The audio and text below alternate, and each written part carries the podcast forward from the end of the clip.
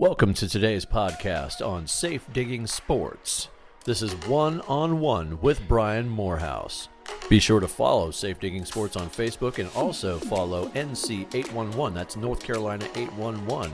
Know what's below? Call 811 before you dig to protect your buried utilities. Now, on to the podcast. Today we have Stoney Benfield, also known as the Faster Pastor.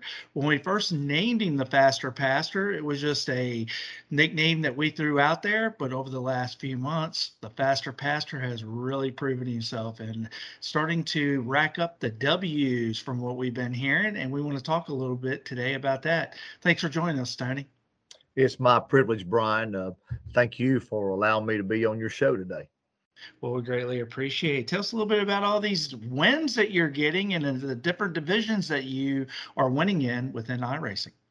Well, you know, um, probably my favorite division is the Truck Series, and uh, I have got a, I don't know, four or five wins in the Truck Series, and um, I really like the. There's two different types of leagues. You probably already know this, but there's a fixed league where everybody has the same setup and then there's what's called an open league.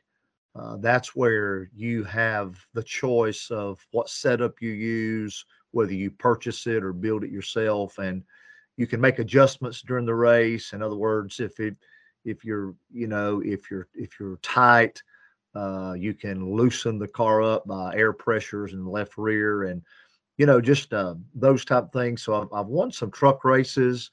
Uh, matter of fact, I won one last week, um, really on fuel mileage, and uh, you know, you just always got to be thinking. Uh, you know, you get so many laps per tank, and um, I, I, just uh, I think I outsmarted them instead of outraced them. To be quite honest with you, so I I did one less pit stop than everybody else, and and won the race. And then I race um, I race about every night in a league.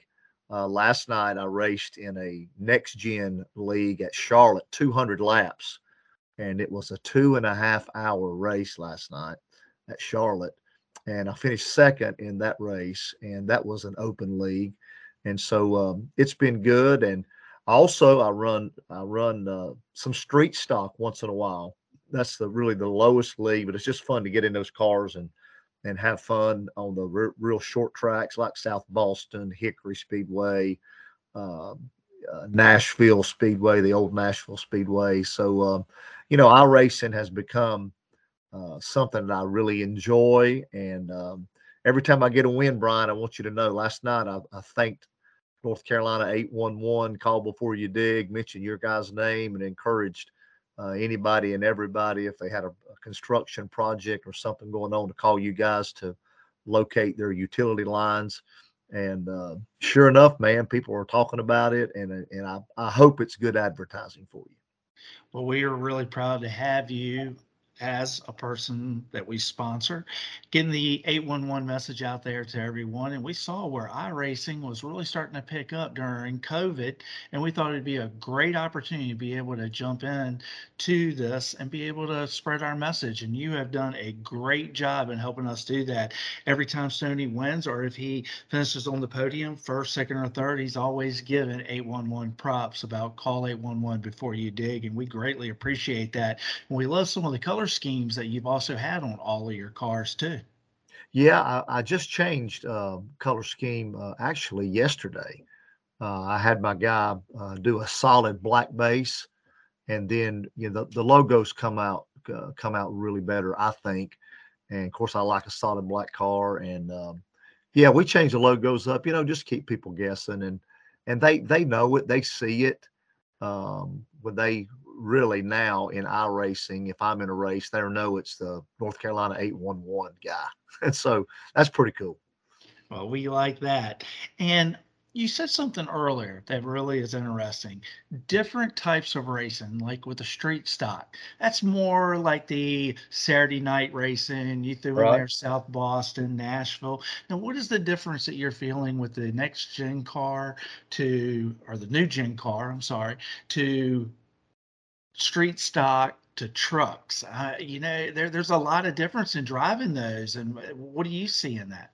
Oh yeah, there's a huge difference. Uh, the street stock, um, they're totally different than the than the truck. Now that next gen car, this this new car, um, it's tough. It's very um, driver uh, dependent on how well you can do. Um, when you're in a fixed setup race, it really doesn't. It really it's really hard to drive that car, and some guys are really good at it, and some guys aren't. We just haven't got used to the car. We haven't raced it long enough uh, you know, to to do it. But the trucks, the trucks, one of the reasons it's my favorite is because it's the most adjustable, um, and it seems to be the most, you know, we're virtual sim racing. I mean, it, um, it it just seems to be the most realistic to me, and um, and so it, it's really good. But they're all three different. Then you got the Xfinity car; it's totally different. I mean, it it it um, it's real loose normally. And so all, you know, I do the street stock, I do the truck, I do the Xfinity, and I do the next gen. A lot of guys do the legends and the dirt modifieds. I haven't got into dirt racing or the legends. Um, I try to stay busy with with those uh, divisions that I mentioned, but they're all different. So when you race a race in either of those, you have to spend 20 or 30 minutes. Uh, a lot of times I'll just do a test before a race and, you know, turn 60 or 70 laps just to get used to the way that car drives. Because if you drove a next gen the day before and now you're in the truck the next day, I mean, it's totally, totally different. So you got to be on your toes if you're going to run up front. Now, you talked about racing two and a half hours at Charlotte what did it feel like when you finally got to let go of that steering wheel? Were you a little wore out? Brian, I was totally worn out. Uh, matter of fact, I told Ann uh, last night, I think she watched the race and we text back and forth. I said, Look, I'm going to bed. I'm worn out. I mean, I was sweaty, wet. Um, I do wear gloves, uh, not but just to protect my wheel, uh, to, to protect the, uh, the outside coverage of my wheel. But you know, your uh, my shoulder, my left shoulder. I guess I tend to pull left uh, when we, you know, we're always turning left. But I'm telling you, 200 laps at Charlotte's 300 miles, and I think we had about four cautions. And the thing about this race was they only allowed us four sets of tires. Okay. And um, I think at the 600 they had 13 sets. And so in in real NASCAR racing, so we didn't even have half we ran 300 miles with only four sets of tires. So you really had to save the tires, and uh, you know you can burn it up real quick if you want to turn the fastest laps on lap five, or you can think through it and realize it's a 200 lap race and pace yourself.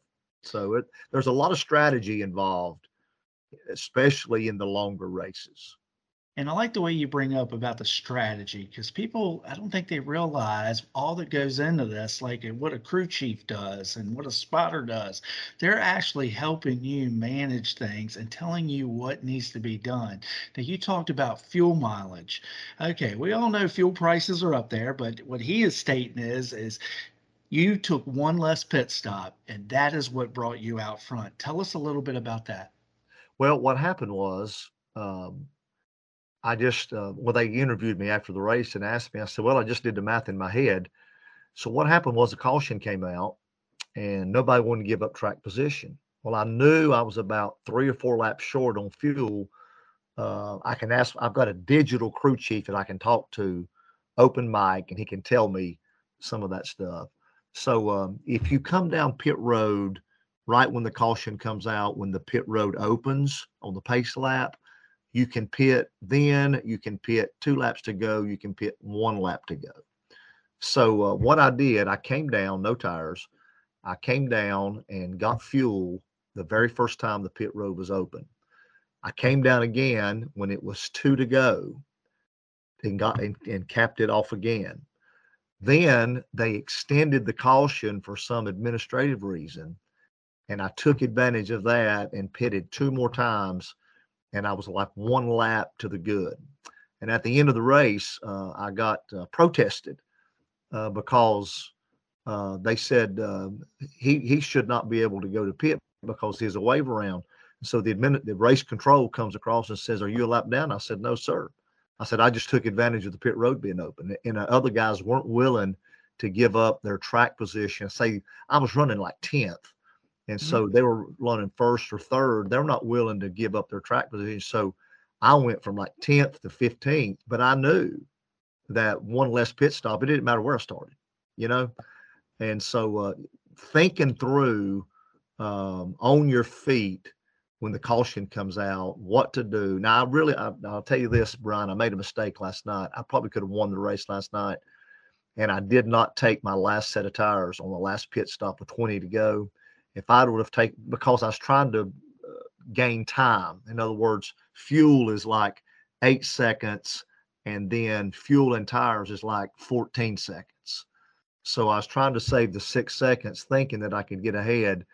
But those guys took tires, and and they, you know, the new tires were so much faster. So I made a mistake last night uh, pitting.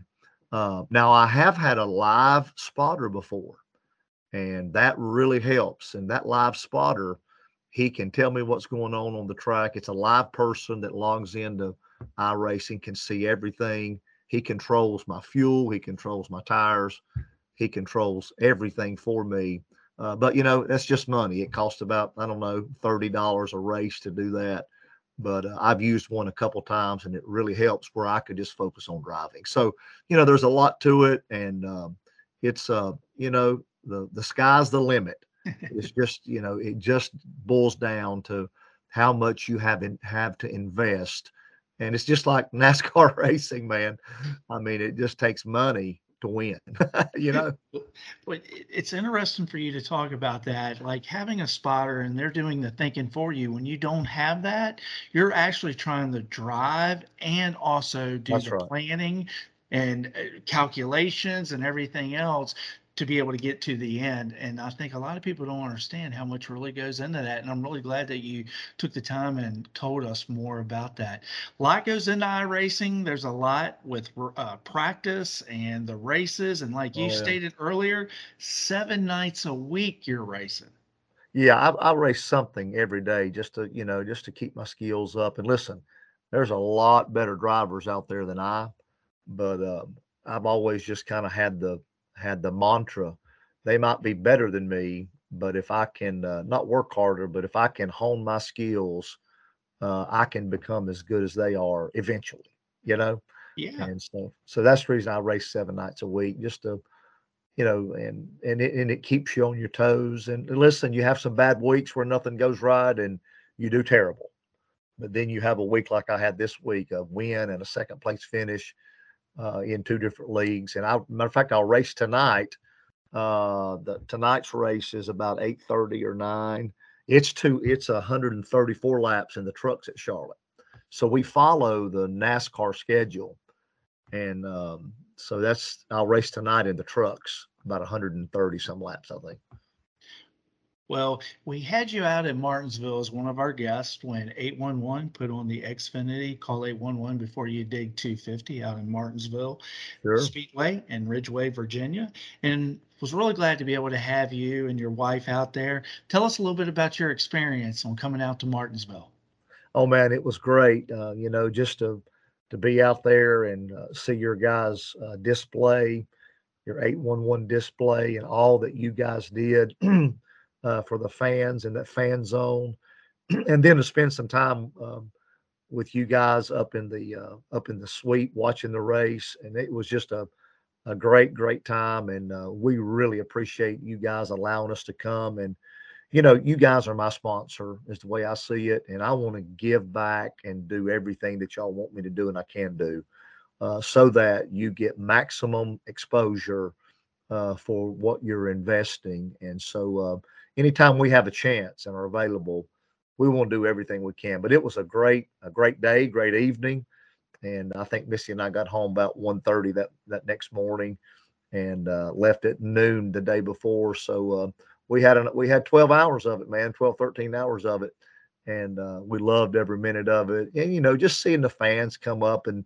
play the games you guys had out there and and uh, to meet the girl that drives the um i can't remember what kind of car that is what is that uh, Miley Smith, drives Miley number Smith. 89 Bandolero out at Langley Speedway. yeah it was nice to meet her and her family uh, and to see all that. And then um, I think we had Zach Williams up there too. But anyway, it was great, and I surely appreciate it. And I just want to give back. That's just that's just it. Well, we're, we are really glad to have you on board with us, Stoney, and we're very proud to be your sponsors. And we thank you so much for taking the time, sitting down and speaking with us. This is your second time on the show, and Yeah, we're man. glad to have you. We look forward to having you many more times down the road. 2022 seems to be a great racing season for you. We wish you nothing but the very best and keep it up. The faster, pastor. Yeah, man. Thank you, Brian, so much. I hope you have a great day, buddy. I thank you. And you take care, and we look forward to seeing you again. Again, check out Sim 500 iRacing League each Monday night at 9 o'clock. And just tune in, and watch some iRacing. If you've never done it before, it's definitely interesting. You don't have to worry about the rain, the hot heat outside. You can sit in your living room, cook your own popcorn, kick back, and watch some exciting racing. Guarantee you will definitely get into it. Stoney, thanks for all you do. Looking forward to seeing you again here on Safe Digging Sports. As always, links to Facebook pages and YouTube channels can be found at nc811.org forward slash safe dash digging dash sports. All of our podcasts are streamed on Podbean, Apple Podcast, Google Podcast, Spotify, Stitcher, and the NC811 app. Know what's below, call before you dig, and stay tuned for the next one on one with Brian Morehouse.